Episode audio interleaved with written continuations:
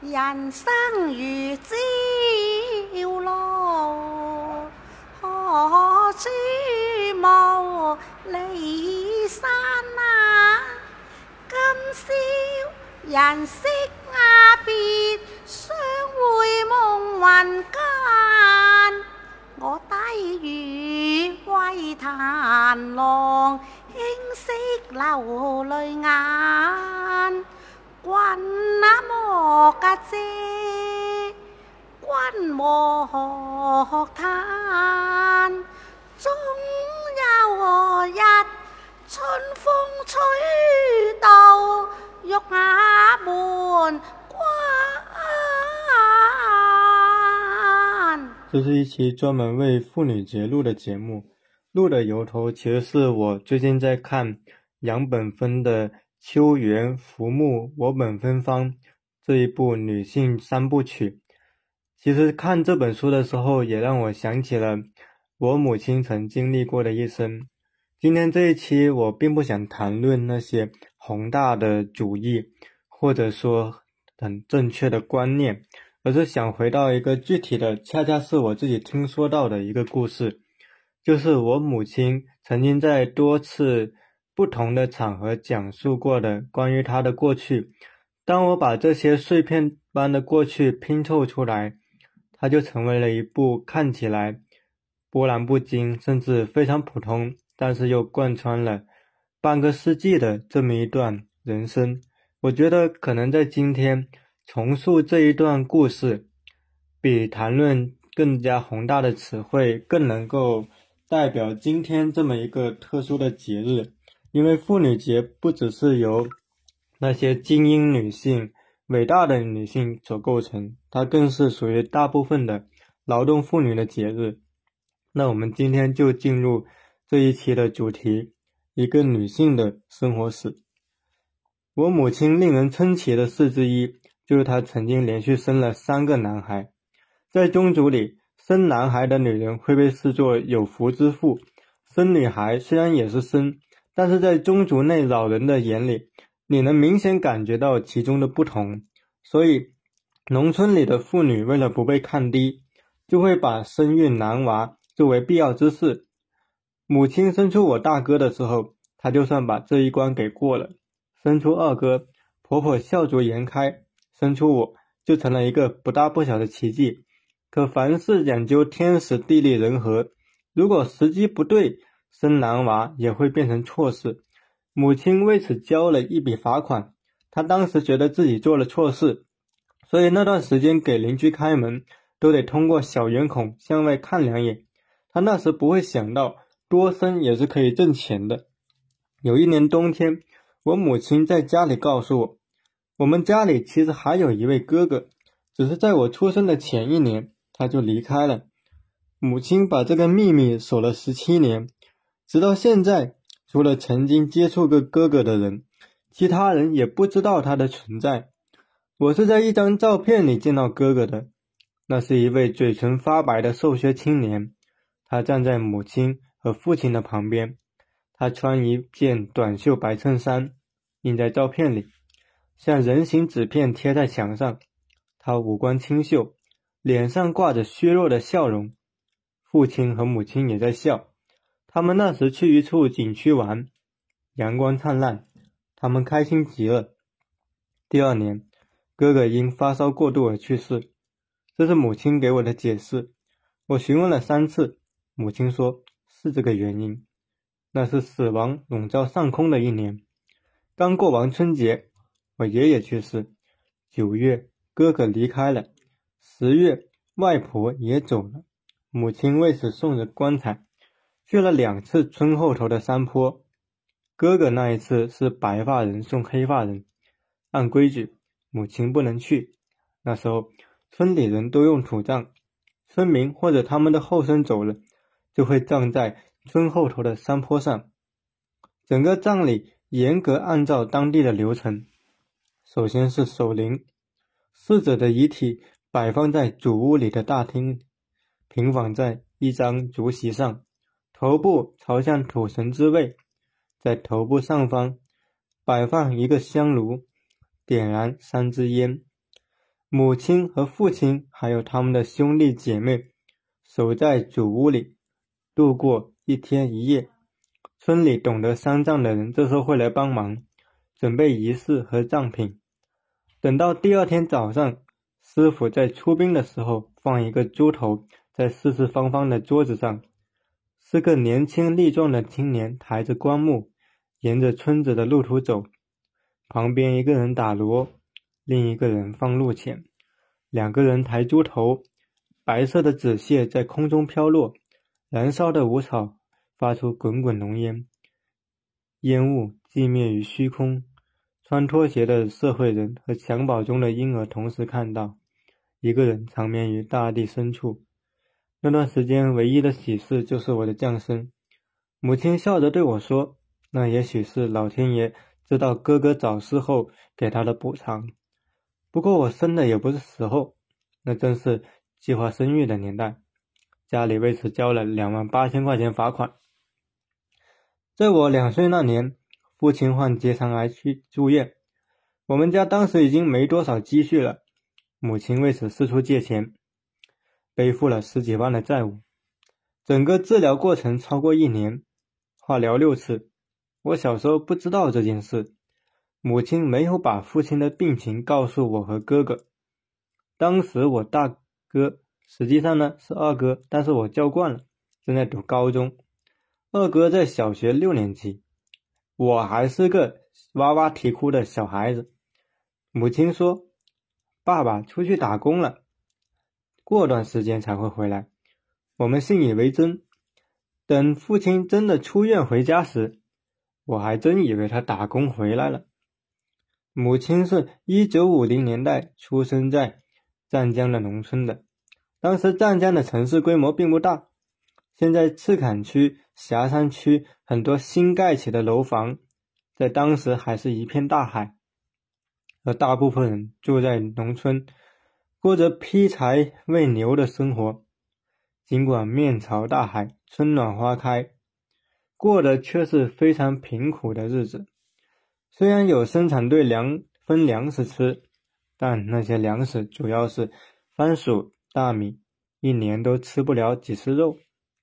母亲刚出生的时候就染了疾病，头上、肚子生出了令人疼痛的疮，那种疮长大了就会流脓。农村那时候的医院很简陋，生疮后，他的家人找草药给他敷，敷的那几处地方现在还有疤。母亲记忆犹新的一件事是黄昏时，苍蝇在他头上飞来飞去，在窗上。蹲着吸脓，他感到痛了，就用手赶苍蝇。很快又有新一波苍蝇过来。农村的苍蝇很多，当时没有我们现在认知的公共厕所。农村人把一口大缸插入土坑，村里有人想排出屎尿，就往那个大缸拉。缸子满了，这些粪便、尿液都会作为肥料。但正因如此，缸子周围聚集了很多苍蝇。让人心烦意乱。当村里的男青年背诵起毛主席语录，母亲和姐妹在土地田地上种番薯。他们在的村落并不靠海，很少有海鲜的补给。但是靠海的村落也有自己的烦恼，那就是没有农田，他们就只能去海边捕鱼、捉虾、捉螺、拾贝，利用海鲜去交换其他事物。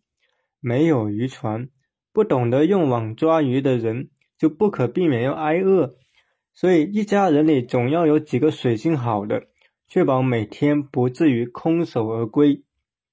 我问母亲小时候最快乐的事情，她想了想说：“最快乐的就是能去上学。”我问她：“上学有那么开心吗？不是大部分女生都可以上吗？”她摇摇头。那时候女的很穷。也被看不起，一个村有三个女的上学就不错了。人家没有书读，我们有书读，肯定高兴啊。我们要是不读书，哪有现在？他读小学的时候，一个学期的学费是几毛钱。那时候的几毛钱是什么概念呢？母亲说，六十年代，一分钱可以买两个糖果。五分钱可以买一斤菜，一毛钱有四块豆腐乳。他们一个星期的可支配收入是两毛钱。八十块，八十年代，湛江城区通了公路。新千年之后，农村有了自己的水泥路。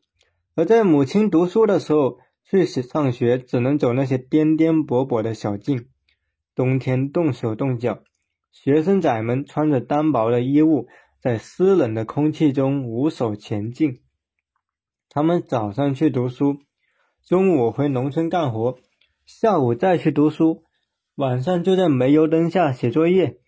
等到初中又有了变化，普通的义务教育变成半工半读，老师要求他们读书干活轮着来。简单来说就是读书一个星期，又干活一个星期，循环往复。干什么活呢？种五苗，种甘蔗，插秧，收稻谷。挑粪、砍柴、喂牛、喂猪，农村大大小小的活都要做。母亲自豪评上了优秀少先队员。他说起这件事，眼光都是闪烁的。当他站在台上，和其他三好学生一起接受众人如雷贯耳的掌声，在正午光辉的照耀下，他们都相信自己有美好的未来。一九六六年。文革开始了。文革期间，霞山和赤坎区的斗争呢很激烈，不同派别在文革前就有了恩怨，正好借着文革给对方扣帽子。成分不好的家庭也会面临群众的讨伐。我外公的姐夫他是地主，他的儿女呢早早就干革命了，都是革命时期的地下党员。那文革开始后。他们一家人就和外公的姐夫划清界限，儿女们出门参与革命活动，留外公的姐夫一个人被群众批斗，批斗后不久病死了。外公的姐姐因此受牵连，她的头被铁丝捆住，眼睛被人灌了辣椒，红卫兵们把砂石放进碗里，逼着她吃下，她的眼睛因此看不见了。母亲的舅舅是霞山区轻工业局长，文革时期也被斗争所批判。红卫兵想批斗他，怀疑他藏着枪，他们想把枪找出来，这样就可以说是母亲的舅舅反革命。母亲的舅舅，我外公的家因此被里里外外的翻了个遍。他们掘地三尺，一无所获，反革命的帽子才没有扣成。那城市里斗争激烈。农村里倒霉的主要是地主和他们的儿女。母亲出身农民，身份上的正确成为他的保护伞。穷是穷了点，但免受了批斗之苦。当外头轰轰烈烈，母亲还在村里的中学念书。除了参加群众必须要看的批斗大会，走在路上会和红卫兵擦肩而过，以及在说话上要慎之又慎之外，农村的生活总体上和过去区别不大，这样的日子一直持续到七十年代。由于时代的原因，我的母亲没能上成大学。生产大队的队长看他成绩好，打算选他当老师，但是第一年他没去成，为什么呢？因为家里人苦于缺乏劳动力，把他留在了村里。结果他被村里面抽去了公社的兵团，参与水利工程建设。干了一年，才再次被生产大队抽调回学校，担任农村里的民办教师。文革结束前夕，我父亲和我母亲好上了。父亲也是农民出身，成分良好，家里特别穷，是他们村最穷的。好在父亲是个活雷锋，干活勤快，乐于助人，所以在学校人缘好，小学、中学都是班长。上了高中还是班里的团支书，他本来是有希望上大学的。高考恢复前，上大学采取的是推荐制，一级一级进行推荐、审核、领导审批，学校录取。我父亲本来有机会被推荐，他的成绩、阶级成分和在群众中的口碑都没有问题，但他少了一个很关键的要素，那就是党员身份。只有党员才可以被推荐，而我父亲不是党员就被淘汰了，那祸不单行了。我奶奶在那一年因病去世，年仅六十余岁。奶奶的去世对父亲是很大的打击，他的病原本是可以治好的，可是因为家里实在太穷了，根本拿不出钱来治奶奶的病。当地的医疗机构又由于文革的打击而混乱不堪，奶奶的病情就这么被深深拖住，直到无济于事。父亲的人生一下子跌入谷底，从光荣的工农代表。转瞬成为前途渺茫的贫困户，他十年的人生因为这样被辜负了，留下的是历史巨变下无力顾及的底层失语者。父亲曾经渴望读书上大学，通过知识改变命运，但二十岁以后，他仍然没有大踏入大城市一步。从小到大，父亲的字典里都没有“诉苦”这两个字。他遇到天大的苦闷，也只是憋在心里，自个儿埋在角落消化。生产大队的领导了解他，看他一整日沉默不语，人比过去阴郁许多，知道这个坎他自己过不去。领导知道母亲跟父亲关系好，就希望母亲能够照顾他，帮助他走出困境。用母亲的说法，这个照顾的过程叫做挽救。所以，母亲和父亲在一起，不全是因为爱情，也有帮助的成分在。娘家人知道这件事后，都觉得母亲疯了。选谁不好？选最穷的那个人。他并不是缺乏追求者，当时有一个当兵的人就喜欢他，也是母亲的高中同学。那个年代，能跟当兵的谈恋爱是一件很光荣的事。姑娘们被兵哥哥喜欢上。内心不说心花怒放，至少也会泛起波澜。但母亲就是不理那个当兵的，哪怕后者送罐头给他，主动想和他约会，他反而和家里一贫如洗的父亲走得近。他母亲知道了，就说他很傻，亲戚们也劝他谨慎，但他愣是偷偷和父亲结婚了，在父亲最艰难的时候挽救他，一直走到现在。我父亲和母亲的婚礼简陋极了，既没有父母在上，也没有亲戚助阵，别说天桌宴请嘉宾，酒都没喝一杯，只是在一间小破屋子里，彼此就彼此许诺，就算是把这婚结了。清幽的月光透过窗照在他们脸上，父亲露出了久违的笑容，尽管他们知道前方未必苦尽甘来。但两个人互相帮扶，至少不再孤单。母亲这番先斩后奏，让他的父母很有意见。有一阵子，他们都对这个耿耿于怀。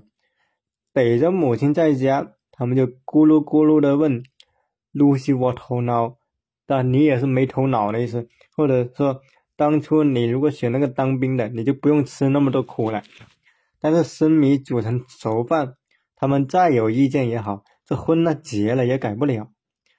就在这个时候，父亲在村子里的好口碑有了功效，加上他干活卖力，不久后又在公司谋得一份工作。母亲的娘家人渐渐就同意了这门亲事。我们到这里其实可以喘口气，因为历史翻开了新的一页。如大家所知，改革开放开始了。那么，改革开放。也对我父亲和母亲的人生产生了一些影响，但并不是一个很立竿见影的影响。那么，在一九七八年，党的十一届三中全会确立了改革开放的经济社会发展路线。一九八四年，湛江被确定为全国十二四个沿海开放城市之一。当时的湛江的报纸很喜欢引用邓小平的一句话，叫“北有青岛”。南有湛江，那是一九六零年二月，时任国务院副总理的邓小平去湛江视察时说的话。但二十多年过去后，青岛和湛江早已不可同日而语。青岛稳步发展，是北方数一数二的海港城市；湛江呢，止步不前，人均收入在广东省内部都在下游。一九八四年后。湛江本想借着政策红利快速发展，本地的生产结构、经济体制相应的也有了调整，但是呢，效果不是很大。不过呢，因为这些改革措施呢，它其实也对普通人的生活产生了一定影响，比如说，农村里的人民公社因此走到了尽头。农民公社的落幕呢，它是有政策的原因的。也跟现实的困境有关。八十年代中期，我父亲就职的人民公社已经发不出工资了，公社里人心惶惶，外面取缔公社的声音也越来越多。但是不到最后一刻，我父亲也不太愿意相信，毕竟这是他待了五六年的地方，公社不赶人，他不会走。可是现实的滚滚车轮还是压在了个体的身上。一九八五年。父亲在而立之年失去了工作，他不得不支撑一个人奔赴市场经济的浪潮。他给人帮忙惯了，恰好同乡的老板需要劳动力，他就决定跟着那人出去外面打工。父亲出去打工，母亲还在担任乡村教师，距离他离开这个职位呢还有四年。他是在一九七四年成为乡村教师的，到一九。八四年就正好十个年头，他白天教书呢，放学后就跟村里的妇女呢去海边抓螺。一九七九年的一天，他和以前一样跑去海边，顺着退去的海水一点一点的往海中心走。走到很深的地方，一个船工突然对他们说：“要涨潮了，你们快点上岸。”母亲和朋友起初不信。因为一般来说，那还不是涨潮的时间，可没想到他们再走深一点，潮水突然上来，而且比往常要急迫很多。他们害怕的往岸上跑，前脚一上岸，后脚水就淹到了马路。他们沿着回村的马路跑，跑到村子里，水已经没过了一楼的门栏。那是那一年湛江最大的洪水。多年以后，母亲还笑着对我说起这件事。她说：“如果我们没上岸，”你就没了。那他当小学老师当了十四年，期间还当过一段时间班主任。那以前教师紧缺，一位教师能够兼任语文和数学老师，六个班级由七个老师管。我母亲负责授课的同时呢，还要管财务。他管教学生的方式呢，是属于比较柔性的。那看到哪个学生调皮呢，他就叫那个学生回家补课，和他谈心。讲关于做人的道理。农村教室呢，过去是平房，夜晚要得点煤油灯。有一次他批改作业，备课眼困了，一不小心煤油灯打下来，差点着火。在农村呢，没有自来水，没有电，也没有气，吃水呢要去井里打。人呢要学会跟自然相处。在这样困难的条件下呢，民办小学的教师每个星期还要抽出两个晚上。无偿给农村的文盲青年上课，那母亲就很喜欢念叨这段历史。到现在呢，他还经常挂在嘴边，很多重复的事。去年说了，今年再说，他也没意识到是重复，就有想说的冲动。他尤其喜欢说自己的学生后来怎么样了，有没有回去探望他？也许就是这段当老师的经历，让他对教师这个职业充满了感情。如果他知道我读中文系呢，他就盼着我当老师，每年回家呢都要在我耳边吹风，希望我考一个教师资格证。有一次我在学校里长水痘，关两周禁闭，他知道后就打电话给我，从夜晚到凌晨，总共给我打了四次电话。电话里呢，他的语气很平和，但我心里知道他是着急的，他就询问了很多了，有关那个病发时间、检测状况、居住环境等等等等。然后又说了他在农村时候乡下人对长水痘的看法。总之呢，他经常会借着这个由头呢来回顾他自己的往事。那我们再把时间回到那个年代，一九八八年的时候，我父亲出现意外，要割喉咙两次的淋巴结，为此休养了大半年。母亲呢向校长请假，希望专心照顾父亲。校长答应了这个请求，找人。接替母亲的岗位，可不巧的是，母亲在那一年怀上了我的二哥。从生育到抚养，眼瞅着又是一段时间。那一年年底，校长拨通了母亲的电话，告诉她不用回来了。那个年代造化弄人呢，贫困和暴富呢，总在一夜之间。九十年代之前，我父亲和母亲都在那个农村，不能做小生意，做了是违法的，会被称为资本主义。他们只能领死工资，一个月三十来块钱。九十年代后，市场化大潮开启，他们可以放手做生意了，赚的钱反而更多。那一个具体的数字对比是：一九八四年，母亲一个月收入只有三十六块钱，父亲是三十三块钱；到一九八七年，母亲的月收入也才涨到了三十八块钱，家里杂七杂八的钱加一起，一个月也才赚到七八十块钱。但是到了九十年代中旬，他们一个月能赚到一千多块钱，一年下来比他们整个八十年代赚到的钱还多。当然呢，我们不可忽略的是物价上涨的影响。可是总而言之呢，其实九十年代这个进入市场的这个决定，还是为他们带来了收入上的明显改观的。那母亲自己其实都对这个感到意外。其实他后来跟我说，他那时候一度有在广州呢买房的打算，但是就一念之间，我就说你当时要在广州买房，哎，我们也不至于是现在这样的。他就说这个谁能想到？你你能想到后面这个房价突然涨那么多吗？这个当时没人能想到的。所以其实我们这一代人生活的恰恰就是这个房价突然暴涨的年代。实际上，在九十年代，你虽然买房呢困难一点，但也不是说那么让人绝望。但是呢，短短的十年、二十年之后呢，那情况就不一样了。那我们再回到之前，就是母亲在九十年代的时候呢，其实曾经有过一段还算不错的日子，就是事业呢蒸蒸日上，眼看的也可挺好的。但是呢，他在那段时间做了一个生意。结果呢，他被一个很信得过的亲戚骗了钱，具体的数额呢，说实话我不太确定。我有一次问他，他好像说是二十万，我也，但是呢，他是不是说的是准确的数字呢？其实我也不太确定。总之呢，他是当时被骗了一笔很大的钱，这个一直让他耿耿于怀。他还跟我分享过一个小故事，就是他有一个比较有钱的亲戚。有一次，直接把六十万块的纸钞呢塞在包里，寄存到指定轮船的一处柜子。没想到他外甥呢，以他的名义把包取出来，十万存银行，五十万去赌场，三天三夜输个精光。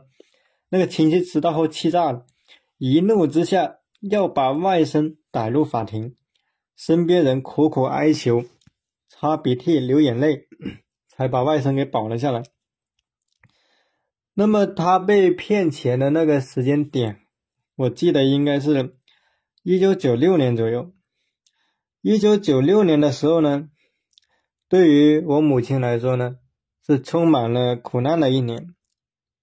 她不仅做生意上遭遇了欺骗，而且遭遇了哥哥、爷爷和外婆的相继的过世。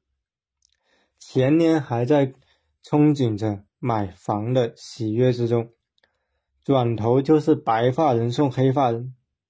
用曹雪芹的话说，那就是满纸荒唐言，一把辛酸泪。那么当时父亲呢？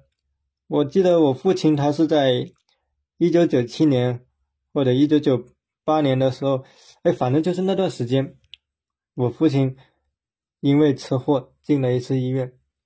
而我呢，我出生的点呢，恰好就是在一九九七年的七月，就是香港回归的那段时间。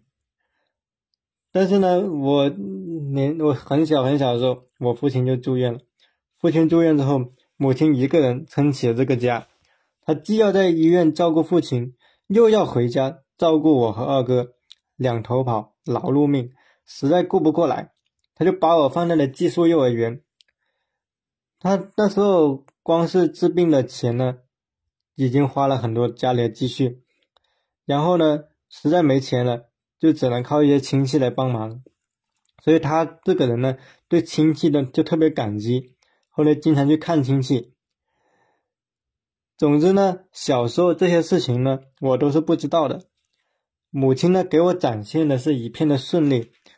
到我上大学的时候，我问起来，他才坐在沙发上，平静的跟我说这些事情，然后说他那些所谓的名言警句，那些手机上的心灵鸡汤。他就说教你做人的，你又不听。其实我跟我母亲呢，我们日常里呢会有一些小碎嘴，而且是 观念上的明显的冲突。这种冲突呢，我觉得是没法用一种很岁月静好的话语给掩饰过去的。但是与此同时，我深刻的意识到，其实这种观念的代沟都是一种截然不同的生活经验所导致的。就比如前阵子我就跟朋友聊起过，说为什么上一代人对于稳定有那么强的执念？因为要知道，上一代人很多是从下岗中走过来的，他们经历过那个下岗的。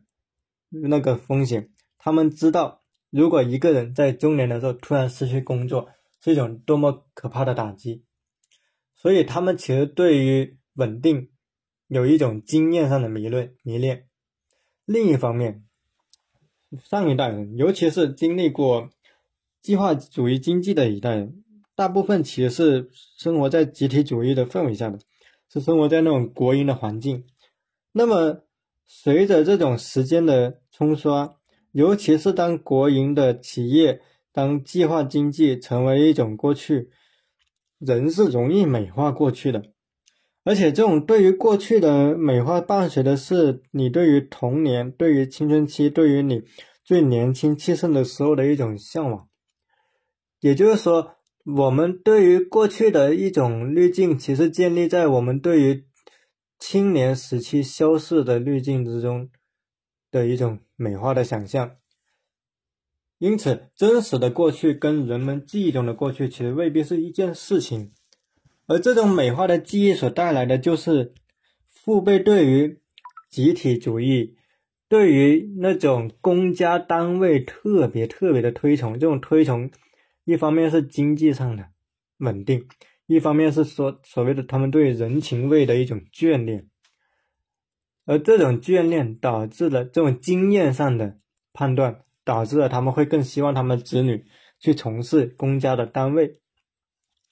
那回到我母亲、我父亲的这个故事，我们转眼间就进入了最后一个阶段，也就是二十一世纪初了。那那个时候呢，我父亲。他从医院里出来，和母亲一起担负起养家的责任。那时候，他们既要还债，也要担负子女的学费、生活费。那时候，我们家的生活应该是相对最艰难的一段时间。母亲把原来在那个康宁路的房子腾出来，依靠收取房租来填补费用。我们一家人搬到了百元路的一处民用楼的二楼，凑凑合合。过的每一天，那万幸呢，他亲戚呢也没有急着催母亲还钱，母亲有困难，他们还会出手相助，所以当时的日子呢虽然困难了一点，但是也算安稳度过。那这十年来呢，我们家其实相对是有好转的，就是我的哥哥呢都有了稳定的工作，他们我呢我自己也可以依靠稿费呢自给自足，家里的压力呢稍微缓解了。唯一遗憾的是呢，我父亲和母亲的身体再也回不到从前。父亲因为之前的手术，吃东西要格外的小心。到了冬天，他的腿脚时常疼痛。母亲说，父亲腿上这个病是早年太过操劳所致。年岁渐长，他的身体慢慢僵化，从前的小疼小痛不被重视，到了后面就愈演愈烈，无法根治。到了冬天呢，这个情况会尤其严重。而我母亲呢，因为过度劳累，也会受到伤病的困扰。大二的一个晚上，当我还躺在宿舍床上打字的时候，我哥发来一条微信，说母亲摔伤了，要我打个电话关心一下他。母亲说不严重，但后来我才发现，他为此看了两次医生，可两个月后都没有好利索。他说是因为年纪大了，受伤处永远也不能痊愈如初。大三回家的时候，母亲在回家的路上中暑晕倒。本来我大哥送我们两个人到等车的地点就回去了，但是收到我的电话之后，他又不得不开车赶过来接母亲回广州，先康复一下。我父亲已经不再是往日缺哪补哪的活雷锋，母亲的身体也不允许他四处奔波。母亲是一个苦命人，但是她常怀微笑，即便是回忆起那些攸关生死的时刻，她的表情也是云淡风轻。昔日的沉重已经随时间流转而消散，留下的是一张张发黄的照片和沉默的人。我母亲无意著书立说。如果无人询问，他会携带往事走向黄昏。他现在的生活很简单，就是在家里煮饭做菜、看电视剧、买六合彩，时不时回农村一趟，和老人寒暄，和亲戚重逢。等到夏天就要上广州照看小妹，也就是我大哥的女儿。如果说他对未来还有什么期望，那就是希望有生之年看到我成家立业、幸福安康。若是能抱上个孙子，便是喜上加喜。至于其他的，再无指望。二零一八年年底，我母亲开始用起微信。她不看朋友圈，只是用微信和我们简单聊天。通过聊天框，她经常发照片。第一张照片是我们一家人去一个空军纪念馆，在一架飞机前，我们留下了一张合照。照片里，他扇着扇子，慈祥和蔼。而我爸呢，背着行囊，一脸严肃，我就站在中间，表情像是急着要回家。那有一次呢，我参与一个文章的评选，按规则呢，只有票数前六的人才能拿到奖金。我母亲知道后呢，就通过微信电话帮我拉票，但是她没想到呢，原来这个是可以机器刷票的。她耗尽了人情，也不如别人花点钱买票。在投票的最后一天晚上，我被挤出了前六。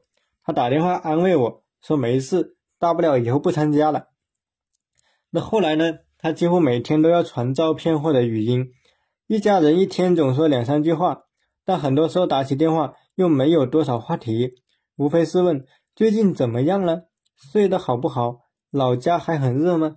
家里的热水器换了没有？还有煮完饭记得关气，别看电视打电话给忘了。